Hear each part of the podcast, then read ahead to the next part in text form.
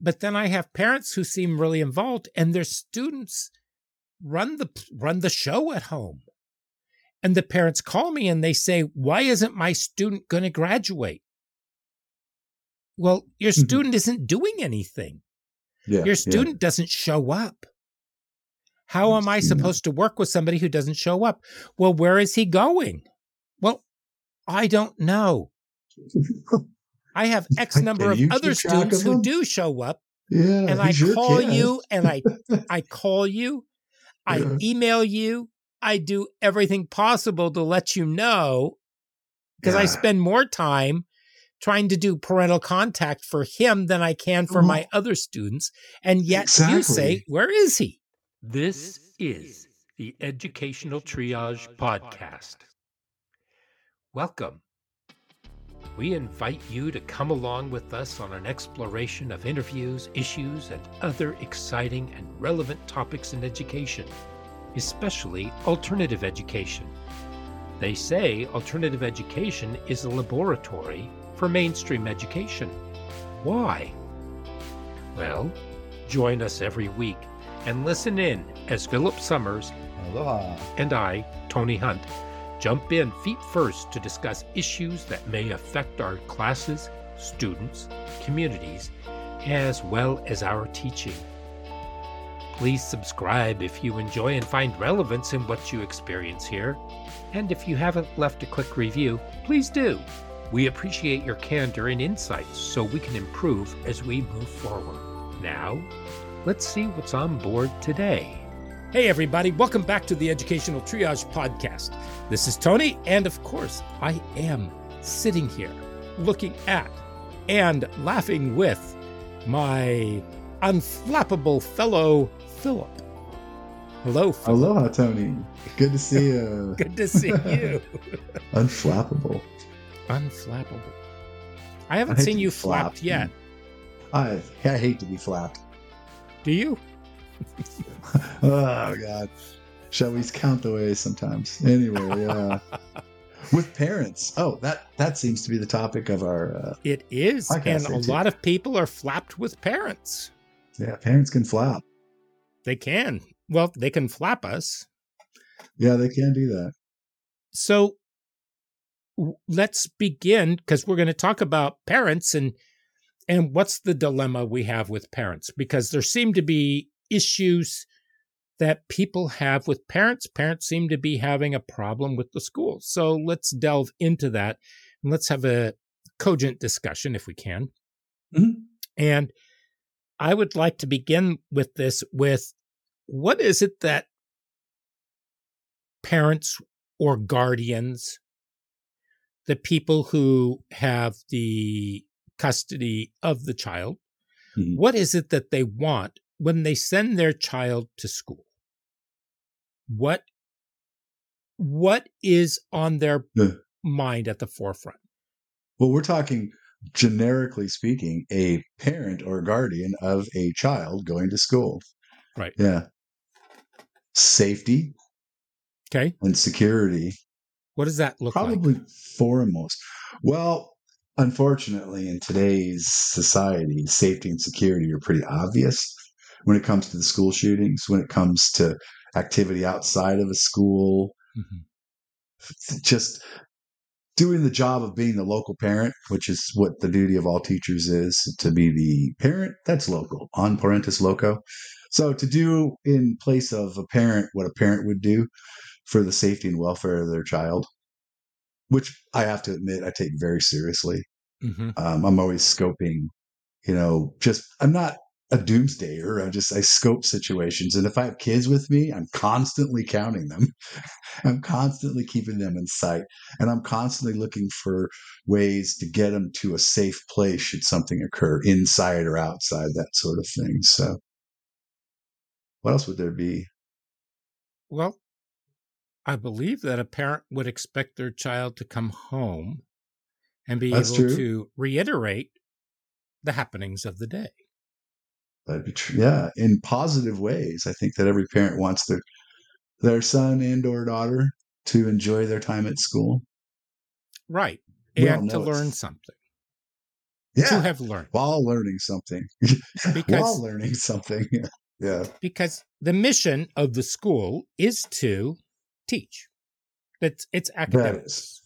It's That is the academics. purpose. It's to teach the child about the world. It's about Mhm. teaching social norms in in getting along with other people and as well as learning how to read doing doing the core basic activities that will promote a lifestyle in the future that builds Mhm. upon itself so that that child can succeed That is that's a great perception. Future, building good future people hmm that will, uh, in our society, end up paying the taxes for us as we move on and into our grand retirement or less tax-paying existence. yeah, and keep society rolling. Yeah. So, what's changed? Because all of a Hmm. sudden, it seems as though there, and we've discussed this in the past. I don't know that it's still there, or maybe it's being tamped down, but there are still lawsuits from parents over what's happening in the schools because some schools, some districts, some states are undermined. Parents feel as though they're being undermined. And the schools are not just acting in locus parentis, Mm. but they are taking on the role as, and we're going to do this in a future cast when we talk about have schools become social service agencies. So I don't want to go too far into the weeds on this, but they feel as though the school is attempting to mold their children into something that is antithetical to their Mhm. own family life. Mhm. Is Or their own perception of what family life should be. right, Yeah. right. And Yeah, and that's important to discern because there have been families of, for example, watching the latest Apple TV Masters of the Air. Those ten men on that that B seventeen were a family. I mean, Mhm. I think they would have shared that bond if they'd lived that long, all 10 of them, you know, for the rest of their lives. I mean, they were each other's family. And that's a very strange definition of family, but functionally, it was all there. So, yeah. It's kind of an interesting analogy or uh, example because it seems a little far fetched. But if you look at it like gay couples, boy, two men can't possibly be parents. It's like, yeah, huh?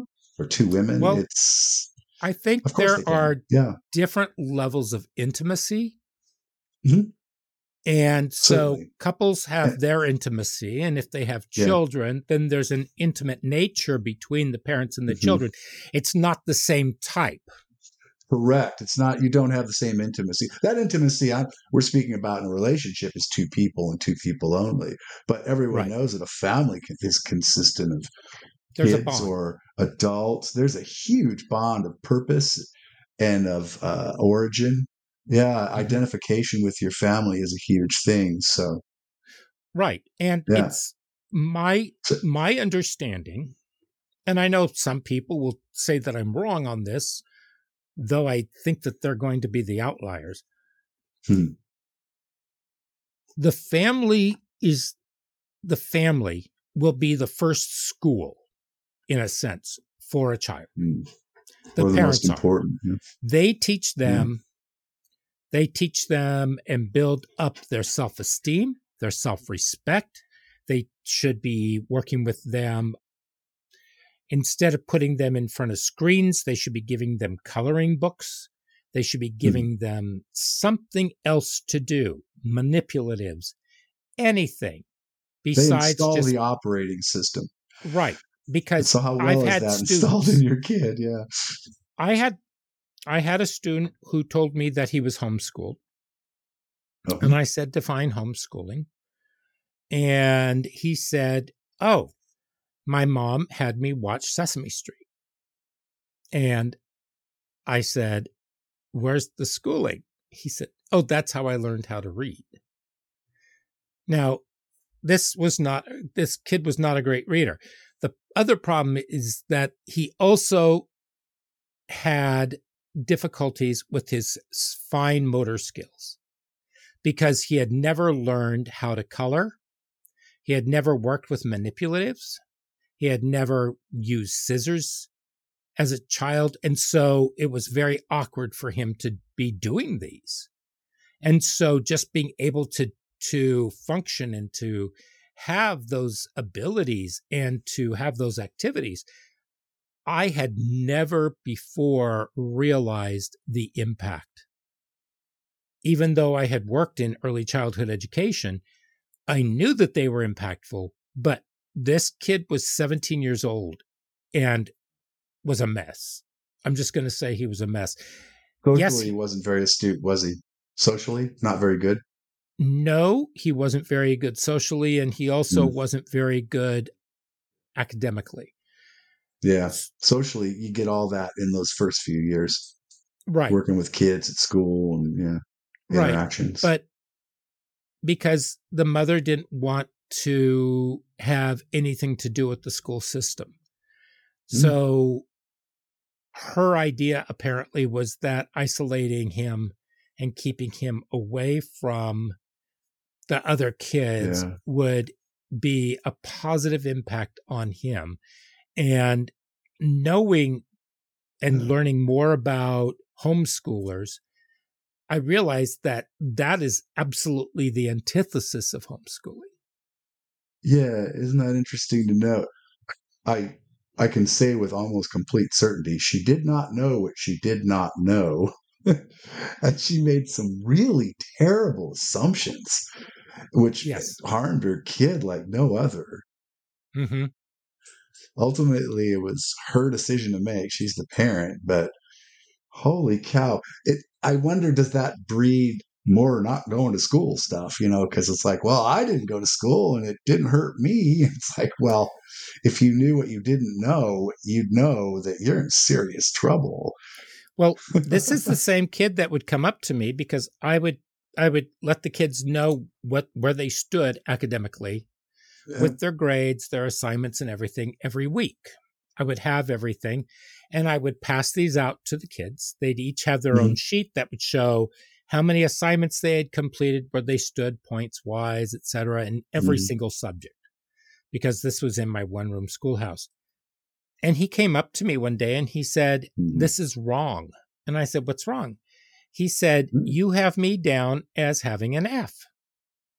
And I said, What's the problem? And he said, You have me down for zero for all these assignments. And I said, Yes. And he said, Well, that's wrong. I said, What do you mean? He said, I should have a hundred for all of those. And then you deduct points when I hand them in. Let that settle in. Yeah, it, it has. I said, no, no, no, no. That that doesn't make sense. His critical no. thinking skills were completely shifted and kind of yeah. They just didn't work right. And no. apparently his mother had told him this and his father had told him this as well because they wanted mm-hmm. to work on his they they believed that this was how you built self-esteem. Mm. Makes no sense, but okay. No. I mean, right. So, none. How do parents and schools build self esteem for kids? Do we? Mm-hmm. So, if a kid comes into school very confident, of course, the school doesn't need to be knocking that, working hard to knock down that self confidence. Mm-hmm. If a child has a good self concept, knows who they are, I know of teachers who don't like that. They have a huge problem with that. Yeah. And it's really interesting just to see the dynamics. Now, am Still. I talking far and few between teachers? I'm talking about enough teachers that I have seen throughout 40 years of teaching mm-hmm. that it's an issue. Yeah you know you got to consider this too and this is one of the factors when parents coming into this system and saying that they want a certain thing to happen for their child mm-hmm. is that Uh, they don't they don't understand the system itself and the water that we quote swim in And so when it comes to like logical reasoning skills, those are skills that need to be developed. It, it's it's not an aha moment that comes in the fourth grade for every kid. And hey, from now on, we're all going to know that means this and this means that and that's just that you know it's like no i mean everything's fluid and it changes and it's a skill to learn. It's a skill to practice uh, everything from math problems to your swim stroke if you want to get better. Um, it's a process and i think people don't appreciate that process sometimes. Maybe i hate to use the word lazy but they don't endeavor into the arduous toil it would take to really buckle down and learn. But we know how that works because that's what we've studied and so when you have somebody come in and go, well, this is the way it, you know it, it works, they're going, no, because you're missing about four critical items that I know about. And mm-hmm. just because you do have a higher status as a parent and a guardian doesn't mean you're correct. And right. there is a little bit of knowledge to be had here. It's a process. And it would behoove you, I would hate to say it, but to, to take that process too. It would make you a better person. That's what I'm here to teach your child. mm-hmm. yeah, yeah, I think a, a lot of times, sometimes we do get in the craw of parents because we are teaching the children facts. You know, and they just may argue better against their parents. That's not real pleasant. Yeah. No, but I think that in the search of the truth, we need yeah. to be asking questions. We need to be searching. Yeah. But mm-hmm. in that asking of the questions, there needs to be a dialogue. And I'm thinking over to, to Plato. Yeah. I'm thinking oh, over to Plato's dialogues. But oh, yeah. and and which is a wonderful, wonderful kind of methodology. So some people call it the Socratic method. But what it is is if a child asks a question, then you can go as far with that question as you want. Why is the child asking the question? Because they want to know the truth generally. They want to know the they want to know the why of something or the what of something. Sometimes it's a great teachable dimensions. moment. Oh, yeah, always really.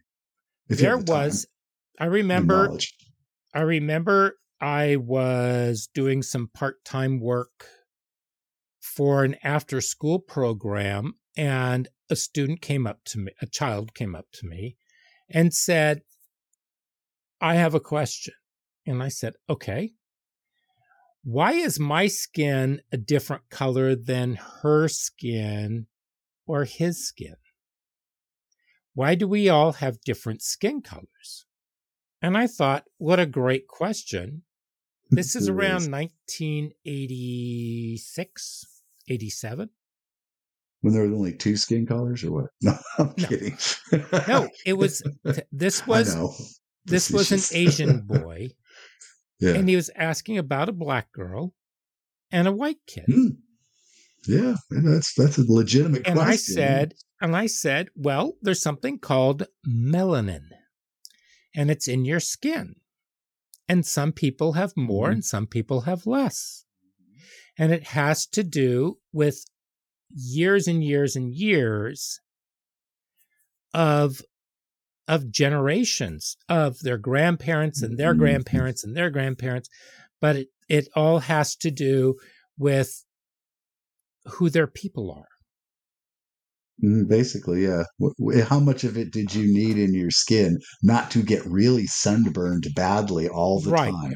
right, right. yeah. There were well, yeah. it had to do with with environmental factors yeah, you know, absorbing D or yeah, absorbing vitamin D, the whole nine. There's a lot right. to it, but I don't think, depending on grade level, I wouldn't get so deep. There it is. Yeah, it's the fun next, to describe. The next day, I was angrily told that I was teaching racism. Hmm, that's interesting. And I said, no. I don't think so. I said, no. They said, yes, you pointed out the differences. I said, no, he pointed out the differences. Yeah. He wanted to know why. It's a good question. Now, am I supposed to tell him that there are no differences? And they said, yes. And I said, I'm not going to lie to the kid because there are differences. Because he's looking, what am I going to believe, you or my lying eyes? They're very observant. Between Why? Yeah. It, don't ask people to gaslight your Yeah. child. Gaslighting No. has become so prevalent in so many ways, in so many venues. I'm not going to. I am not going to gaslight your child and lie to them because you, a white person, think that by explaining to them why there's a difference, science with with science is racist. Yeah, that's an opinion. There's a I bunch of transferred. factors involved. This is back in the 80s. It And is. I thought, holy cow, this is really amazing. think about it though, was it really amazing? I look back in some moments of my life like that and go, I should have seen that coming. Well, You to be honest, I had been living in Berkeley, in Oakland, and San Francisco for years. And then I Hmm. moved to Portland, Okay. Oregon.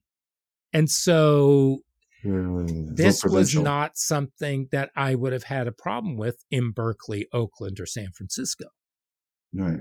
which at the time were far more liberal than Portland, Oregon. Yeah. So go Yeah. figure. But yeah, there was there was an instructed liberal. You know, we, we speak about liberal or conservative, but the fact is if you are an informed, critically thinking human, Mhm. you can be either conservative or liberal. And you can also have a discussion with somebody else of the opposite ideology and come to conclusions and or compromises. A gas to compromise Yeah. because you've shared ideas and understood that for the benefit of both, that's necessary. And I, that that's what gets lost, kind of, I think, in some of the debates. There seems to be an us against them, maybe kind of thing. And I know that when parents show up at a school board meeting and they're just all fired up about some new curriculum or a couple years ago, CRT, which was what a blanket statement for I'm upset about people talking about race is basically what that was. But because Mhm. critical theory, critical race theory had nothing to do with whatever it was that there was a protest in those meetings about.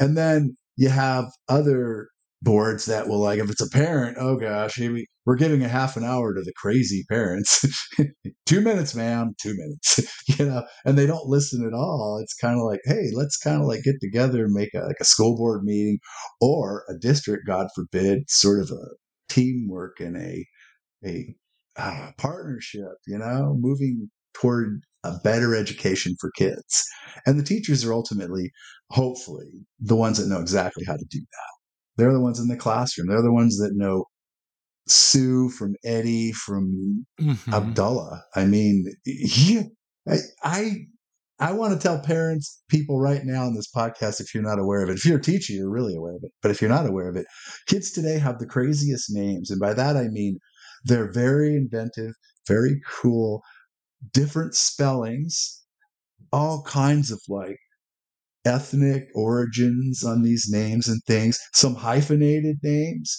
It's absolutely wonderful, but very difficult. And they're very individual, these kids. It's absolutely wonderful. But yeah, it's, it takes, uh, the teachers know how to do this. It's not just give them this book and they'll learn it. It's the teacher knows how to recognize all of that going on and pronounce all those names correctly and all the nicknames and love them all the same or whatever it is you need to do to get them to that spot they need to be at. So it's weird, but no, it's a you juggle. struck right. And each parent wants their child to be the top of the class yeah, I do too.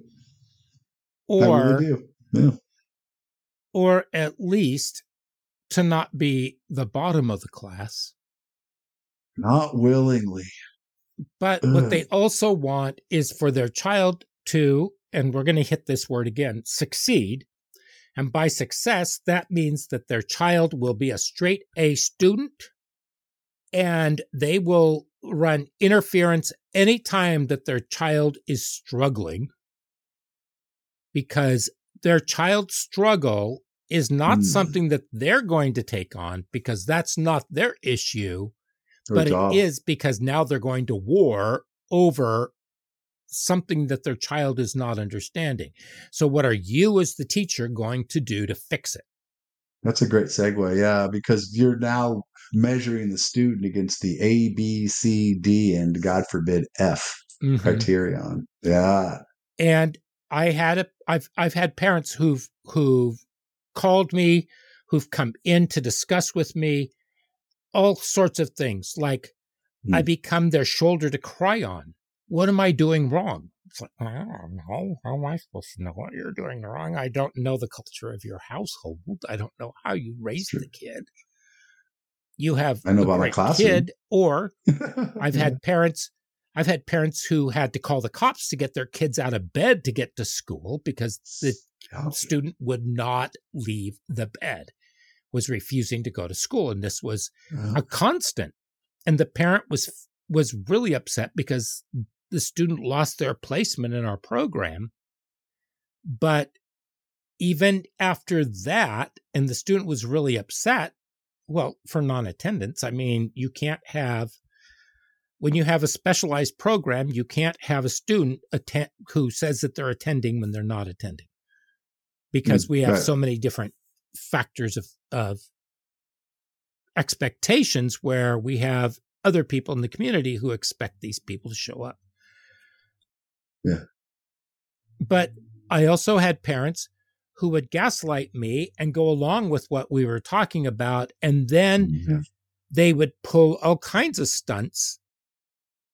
And I had the one student who broke down and cried in front of the principal and said that, you know, we, they were going to do everything possible to make sure that that that their student would would turn it around. And mm-hmm. and if this didn't happen then we would be fine to take their student out. Well gave the student two and a half weeks and during that two and a half weeks there were at least eight to nine infractions that for most kids they would be gone and finally i said no and the parent called me and was cussing me out threatening me and I said, This is what we agreed on. And he said, I'm calling the principal. And so I texted the principal and I said, Hey, you're getting a call. Principal texted me back and said, Oh, he called. He slammed the phone on me. He already did. Huh? But kids go home with one story right. because sometimes kids like to play this us against them. I Mhm. had a student, I gave him a detention. I said, When do you want the detention? It was pouring rain. I mean, it was relentless. It was in the middle of a rainstorm that lasted for about two or three days. The kid said, I'm going to do it today. And then, and I said, okay, because it's only for this amount of time. So then you can take the bus. He said, oh no, I'm not taking the bus. I'm walking home. So when I get home and my parents are upset that I'm soaking wet, it'll be your fault. I said, whatever. Two days later, I get a call from the principal. He said, "Did you did you put a student in detention and tell them that they could not take the bus home?" And I said, "We're talking about this kid, aren't we?" And he said, "Yes." And I said, "Let me tell you." And I explained to him what happened. He said, Oh, so he could have taken the bus home. And I said, Yes. The next year, I went into a business and that we were working with and discovered that the contact person was this student's mom. And she and I had a wonderful conversation. it was great.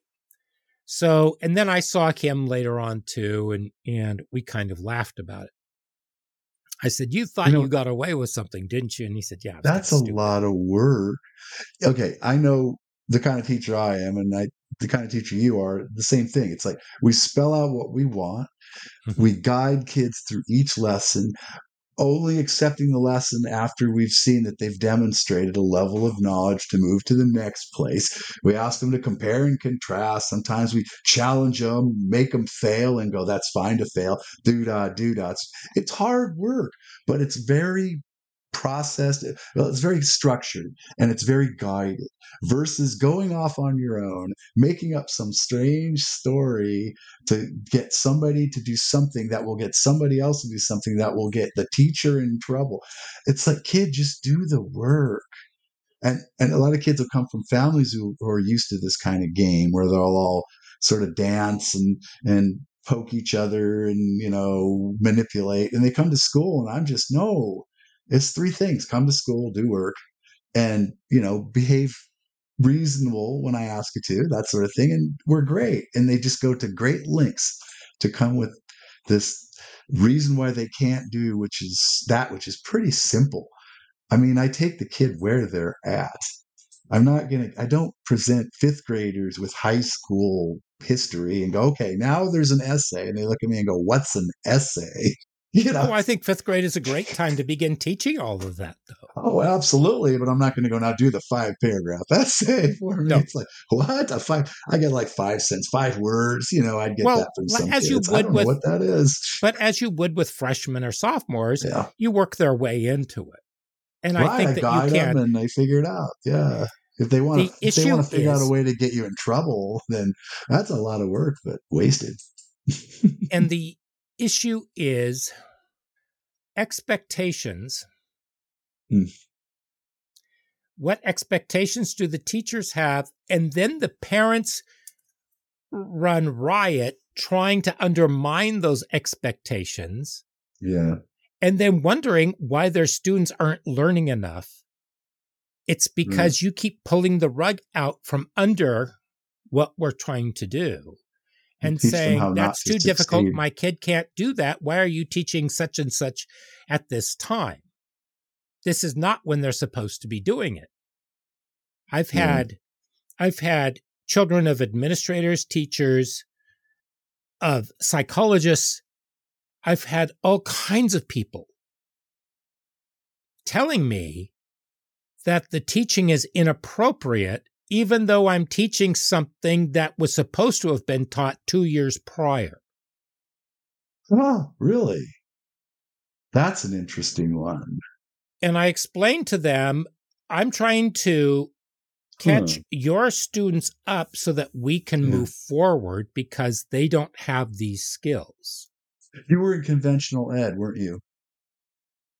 When this happened? Were you in a yes. grade level sort of situation?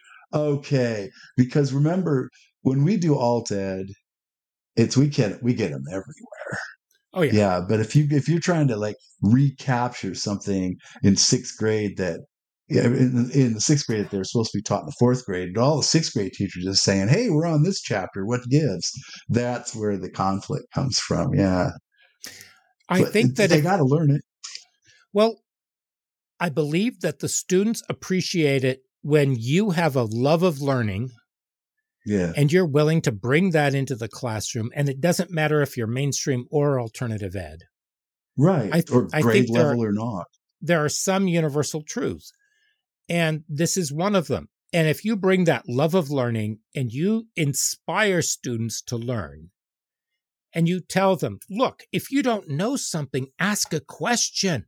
Otherwise how are you going mm. to know and I mm-hmm. tell my students this on the on day 1. If you feel stupid because you don't understand something, ask the question. I don't care if you ask me privately or if you ask in front of a big group, because if you ask in front of a big group, chances are other people are having the same anxiety over whatever it is. And you've yeah. just taken a leadership role in answering it for them. So you get two pats on the back. One for having the cojones to ask the question. Two, for showing them how to do it and to getting that question answered. And would you rather feel kind of foolish for a minute or for a lifetime? Or to be cluelessly foolish for your entire lifetime. It's true. There are people out there that are not smart enough to know that they're not smart enough to know. And they think they're normal and they walk around going, Hey, I got this opinion. And you go, What? It's like, no, they think that studied that.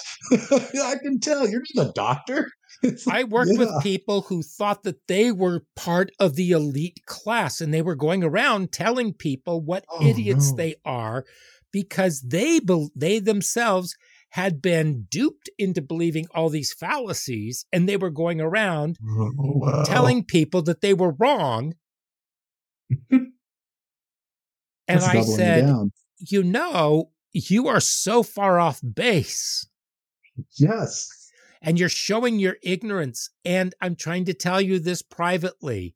And all of a sudden, I became this arch enemy, arch enemy of the truth. And it's like, this is not the truth. But you went back to the cave and tried to explain it, didn't you? You Oh, went yeah. back to those are shadows, and they go, "Oh, we're gonna kill you." No, they don't understand. They could never understand No, the allegory of the cave. get it. But we're not No, even going to go there because I have a lot of parents who can't either. But That is true. That is true. That's what I'm talking about. If you really, if you if you wade into uh, ex- a place of expertise that you don't know enough about to know enough about it, then don't act like you do. You know, I mean, we all have a medical opinion about how we're supposed to feel, but ultimately, you know, when it comes to knee surgery, it's got to be a doctor. I just got a hurt knee. yeah, don't go. You don't go to a handyman for surgery. yeah, and you don't stay awake with no anesthesia because you don't trust the surgeon either. Right. yeah, put your trust in them. Yeah. So, but we also have parents who are so entrenched in these in in their own insecurities. I'm going to say. Uh, yeah, And I'm not yeah, saying that- frames of I'm- mind. I'm not saying that to be insulting. I'm saying it because I believe that a lot of parents are very insecure simply because there is no manual. There's nothing that tells you how to parent your kids. Right. And here you are handing them off to these strangers who maybe you know, but then you find, but then you also know that bad things can happen. And the media plays that up. So when, and as we talked about last week, we have attachment parenting where the parents are just very, very close to their child. They need to be doing a lot of things with their child. Yeah. I'm I'm trying to remember the other ones. But you know, to where the child can not hear the word no.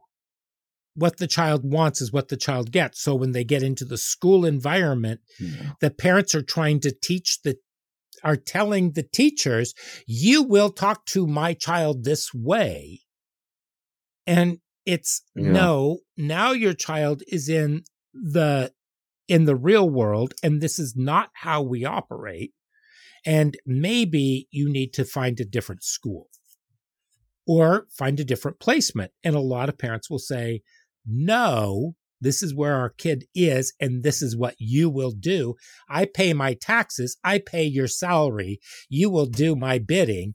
And the teacher should just look at them and say, not the way the world works. You know, that's also- interesting. Yeah, I was just thinking about that because I was speaking before about a doctor, and you know, I, I, had doing my knee surgery and having to be knocked out to do that, which is, mm-hmm. you know, I have to completely like be unconscious for that.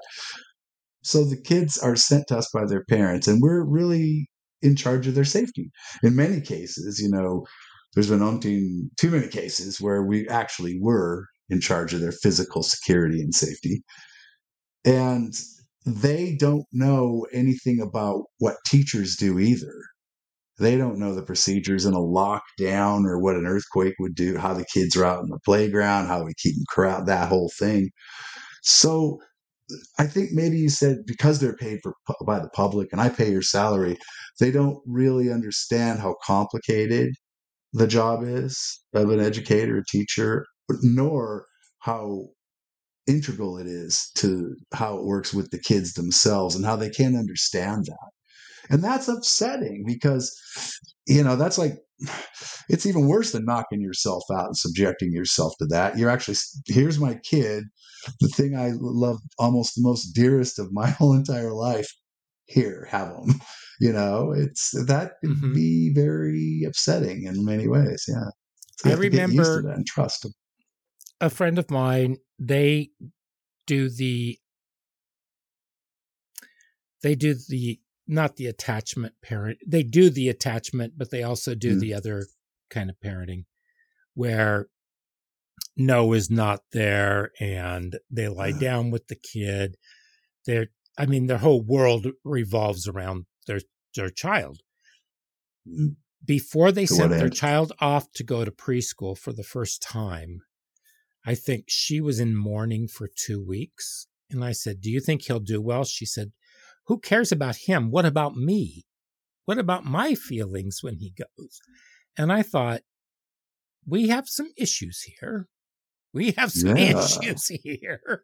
And I think we have a lot of parents who do have those issues, but we have other insecurities that manifest through helicopter parenting through parents that need to that that are constantly trying to track down if the kid doesn't get the right grade if a, if something is missing. And it's the teacher's fault. Well it has to be the teacher's fault because it can't be their fault because they are so insecure that they can't say i need to follow up with my kid I need to figure this out on my own or whatever. Right. So it's, but then I have parents who seem really involved and their students run the, run the show at home. And the parents call me and they say, why isn't my student going to graduate? Well, your mm-hmm. student isn't doing anything. Yeah, your student yeah. doesn't show up. How am I supposed to work with somebody who doesn't show up? Well, where is he going? Well, I don't know. I have X number of other students of who do show up. Yeah, and I call you and I I call you, I yeah. email you, I do everything possible to let you know because yeah. I spend more time trying to do parental contact for him than I can for my other students. And yet exactly. you say, where is he?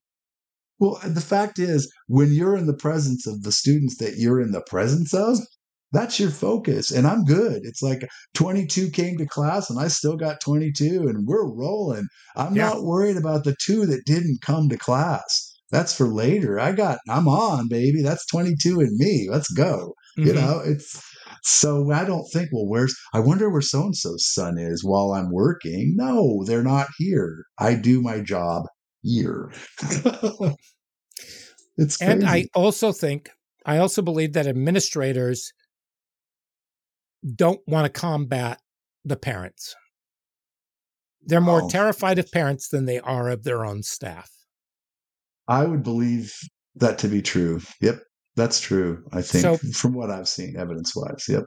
So, except there are certain parents who they think less of that they will go to bat against. And I've seen that, that as true well. Too. That is true too. But there's a limit. But helicopter parents who are constantly trying to micromanage their child. That's a whole nother level of insecurity. And it's your, I mean, hopefully you keep that kid on your medical plan until they're 26 because they're going to need and put them into some kind of therapy because mm. they're going to need a whole lot of it. But your child is your little baby. They're your little nugget. They're not our little nugget. For many of us, they are an angel from hell. And oh, you see them as your little cherub. That's yeah, Hmm. So I've never seen kids as hellish. I've seen some as difficult as hell, but yeah, it's the thing. The thing that makes a kid the most uh, hard to work with is when they're they do not work with you when they won't cooperate. If they get even a little cooperation, it's like okay, we can we can figure this out. I I can make you laugh and joke you into compliance almost, you know, but you got to give me something. Well, the hardest that the hardest kids and parents that I have are the kids who have been given all kinds of notices about assignments. And finally, we're getting close to the end of the quarter and you say, okay, this is the hard date. Everything must be in by this time on this Mhm. date. Otherwise, no. Because you have to give me time to muck through everything that you all throw at me at the very last minute. And this Mm. one girl, she came up to me on that day and she said, I don't have it done, but I can get it. I can get everything to you at this time. And I said, no, it's a hard and fast time. I told you that. Mm. So she burst into tears. An hour later, I get a threat from grandpa, who's one of the guardians. And he says, You made my granddaughter cry. Now, the next words that come out of your mouth better be ones that I want to hear, or I am coming there and I am going to F you up. How many police officers do you think he can handle? And I said, Did she tell you why she's crying? He said, I don't care. And I said, That's problem one. Problem two, she did not hand in her work. She's known for two weeks that it all had to be in 45 minutes ago. And then she told me she wanted to hand it in even later. And I said, No, that's what she's crying about. And he said, I don't care. But you better watch your back. And then he hung up the phone. So I called principal. I said, Yo, here's what went down. He said, Okay, thanks. Calls me back five minutes later and he says, Yeah, he was really upset because he thought that you were going to call the cops on him. And I said, I am. He said, Well, let's not. I will have I'll have the SRO call. And I said, Thank you. That But works. you get these parents who don't get the story. Yeah. Because they make assumptions. And it's always going to be the teacher's fault. Because their little nugget is upset about something that you did. Not necessarily. A lot of times it's, uh, we're fighting. So, what I want to bring up next is how do we create effective partnerships? doing what you did. Information is critical. Keep it flowing and make sure the student knows what's what. No, there's no ambivalence, no fuzzy edges, no nothing. This is the on the 29th at noon, I got to get my grades in, which means that there is something above me that says I got to do it, which Mhm. means you got to do it. And that's as far as I can give you. I'll give you that. I always tell them, you know, I wanted them week before, and then I let them, you know, kind of take a couple extra days. But I give them a hard time, and when it's the hard date, boom, they're done. Because I have a hard date. It's like I run into the world too. I can't just turn in your grades two weeks into next quarter. It doesn't work for them either. So you're kind of up against the wall. Mm-hmm. That's just, I'm sorry, the structure is that way. If it was my fault, or if it was my world, I'd have it different. But yeah, and I would too, because we used to have credits which were assessed every four weeks, and I just add them every four. Right. Uh, No, we had to not the way do, it works. we did handwritten cards. Oh, well, there you go. And we would tell the parent, your child earned X number of credits in this, this, this, this. This, Your child did not meet the necessary mm-hmm. number of credits in order to graduate on time. And your child is on probation because of this. Or, I mean, there are a whole lot of other things, but there was also a huge comment section. And so try to write as many positive things about the student. Put down your work phone number. Let's talk if you need to. Yeah. And et cetera, et cetera, et cetera. What I also did was I would scan those and I would email them to the parents because these were all mailed in because I had too many parents who said, I've never seen a report card. Yeah. Because they get hijacked and hidden and Yeah. yeah it's really weird the kids So- will go to great lengths sometimes So, what's good to do, and I tried to do this as well. And granted, in alternative ed, you don't necessarily have the number of students that you have in mainstream. Hmm. I created a form letter, a form email, and I had it in the languages of my students. At Hmm. that time, they were only in Spanish and English. I had it, I had it translated from the school translator into Spanish and she worked with me and I would fill those out and I would have her phone number down if they had any questions because we would talk about these and she would take a copy of the email because I would also email it to her so she would know what was going on and she, and she and I still talk a lot and you know and I would send off the email but I would always try to be as positive as possible if I had concerns, how do we fix these concerns? And if I never heard from the parent and they called with something, guess what? I have a paper trail because I would save that email. Mhm. I would save that. It would Mhm. be an attachment and I would just pop it up and I would plunk it into that student's folder. And so I would have a whole Mhm. bunch of these that I could just print out all at once and show to the parent and say, these are, I emailed these to you. Yeah. And that's that's a lot of work on your part and you were doing it to kind of cover your bases so that you can say, listen, here's our plan and here's what it was. Mhm. And and that's important.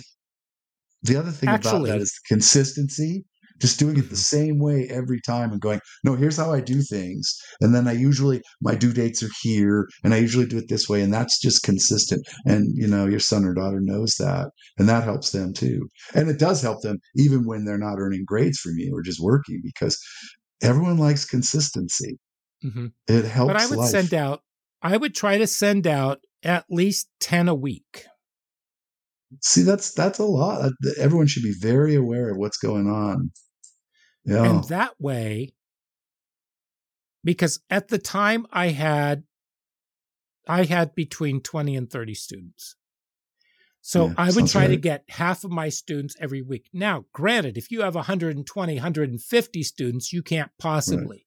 So what you could do is, let's say that you have a class of 30. If you got 10 per class per week, which is still a lot, but having the form Yeah. having the form down that's Yeah. where the most work is because after Yeah, that that's that's important. after that you just you just type in everything and then bam it's gone and believe it or not but once you get into it and once you get that part down you can just take care of it and you if you're Mhm. having troubles with the student or you want to send a kudo you already have the bloody thing and you can send that off and you can decorate it with little things on the email so that they can see that there's a happiness there's a frown on it something is going on Yeah, that's interesting to note because sending home awards and and notices of accomplishment with kids, it's sort of a it's fun to do and the kids really enjoy it. Mhm. The parents actually focus on the detrimental things. The points not earned, the assignments not turned in, the credits not gained.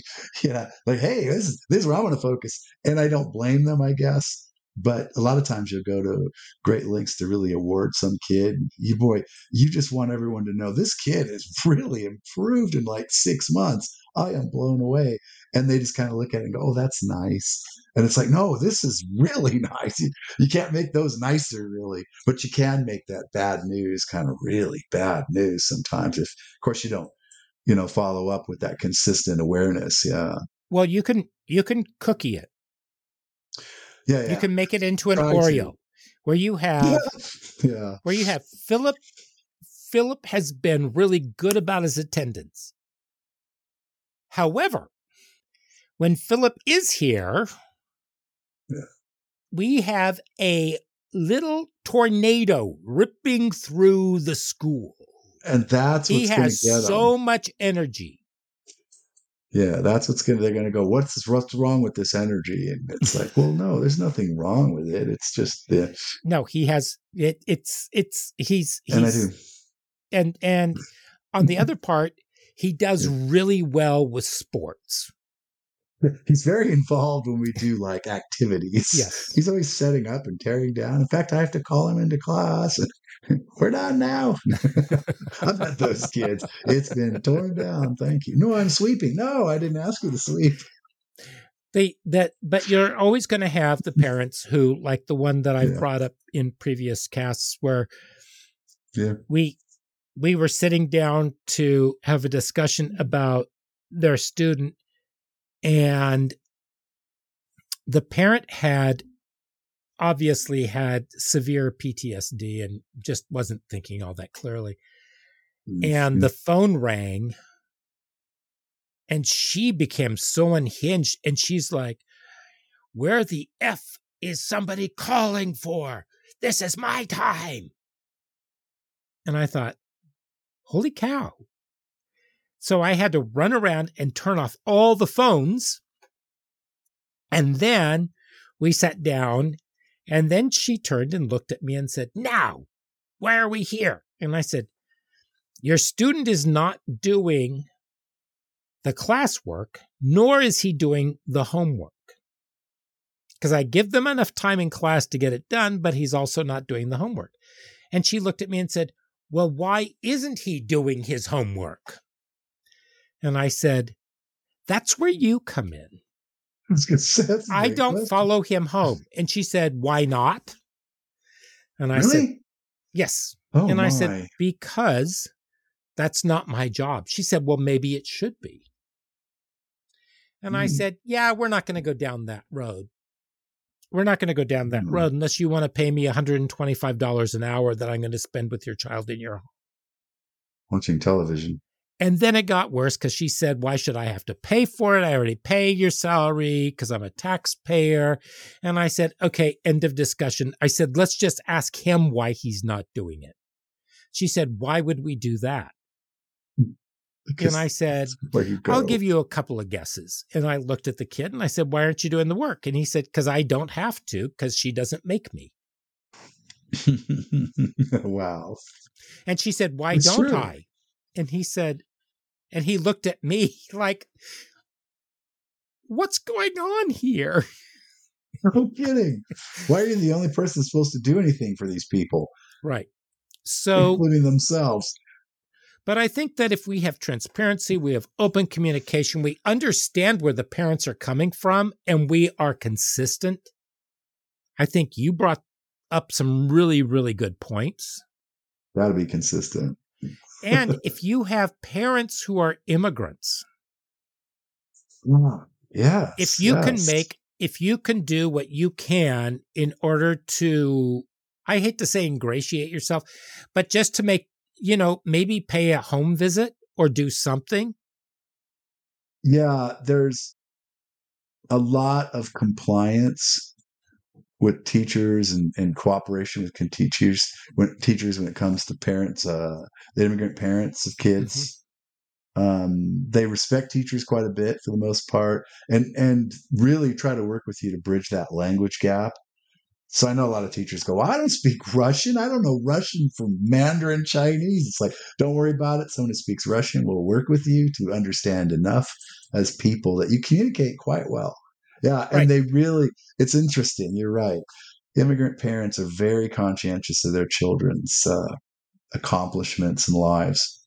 And if you go out of your way for them, what you're trying to do is you're Oh, trying to provide goodwill and a and and a conduit, a positive Right. conduit between you, the student, the family. Hmm. And that way they can see you as a resource.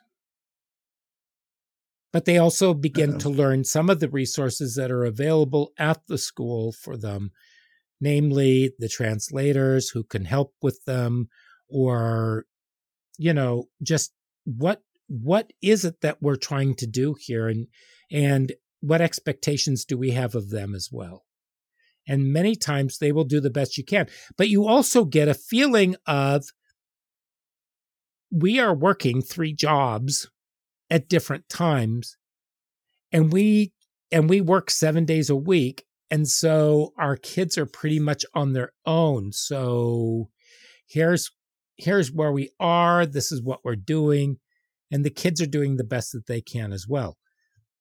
So sometimes you have to give a little grace and a little wiggle there's, room. Yeah, there's some needs there in the family unit that, uh, yeah, we all know that what something like absurd 14% of a kid's life is affected by school or something. Isn't it At a low the number? most. Like, At yeah, the I most. know. I feel so well. I'm not going to let that sink in too much. However, we do know that being at home with parents and the family life is a whole lot more than that.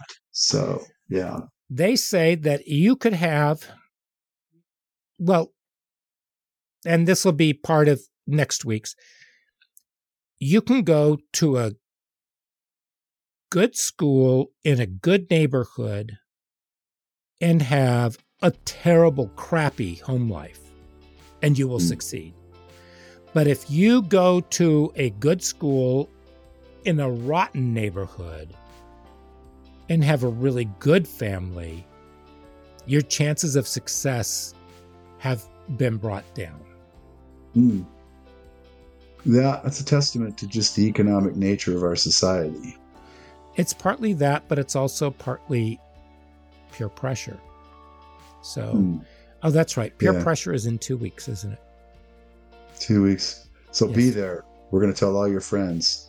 And next week, we have the incredible Alexis Bouchert joining us so mm. we hmm. can talk about second language learning, both for ELL and for people like you or myself who want to learn a second language. Second language or world languages. We've learned, we learned yes. through her world language. So that's how I was doing research, thinking, oh, because if you think about foreign language, is sort of an old term. Why is it foreign if half of my city speaks it? then you should be speaking it too. Okay. I think so too. Yeah. So, Philip, thank you. Thank you. And until next week, keep your feet on the ground while you reach for the stars. We'll see you then. Bye bye.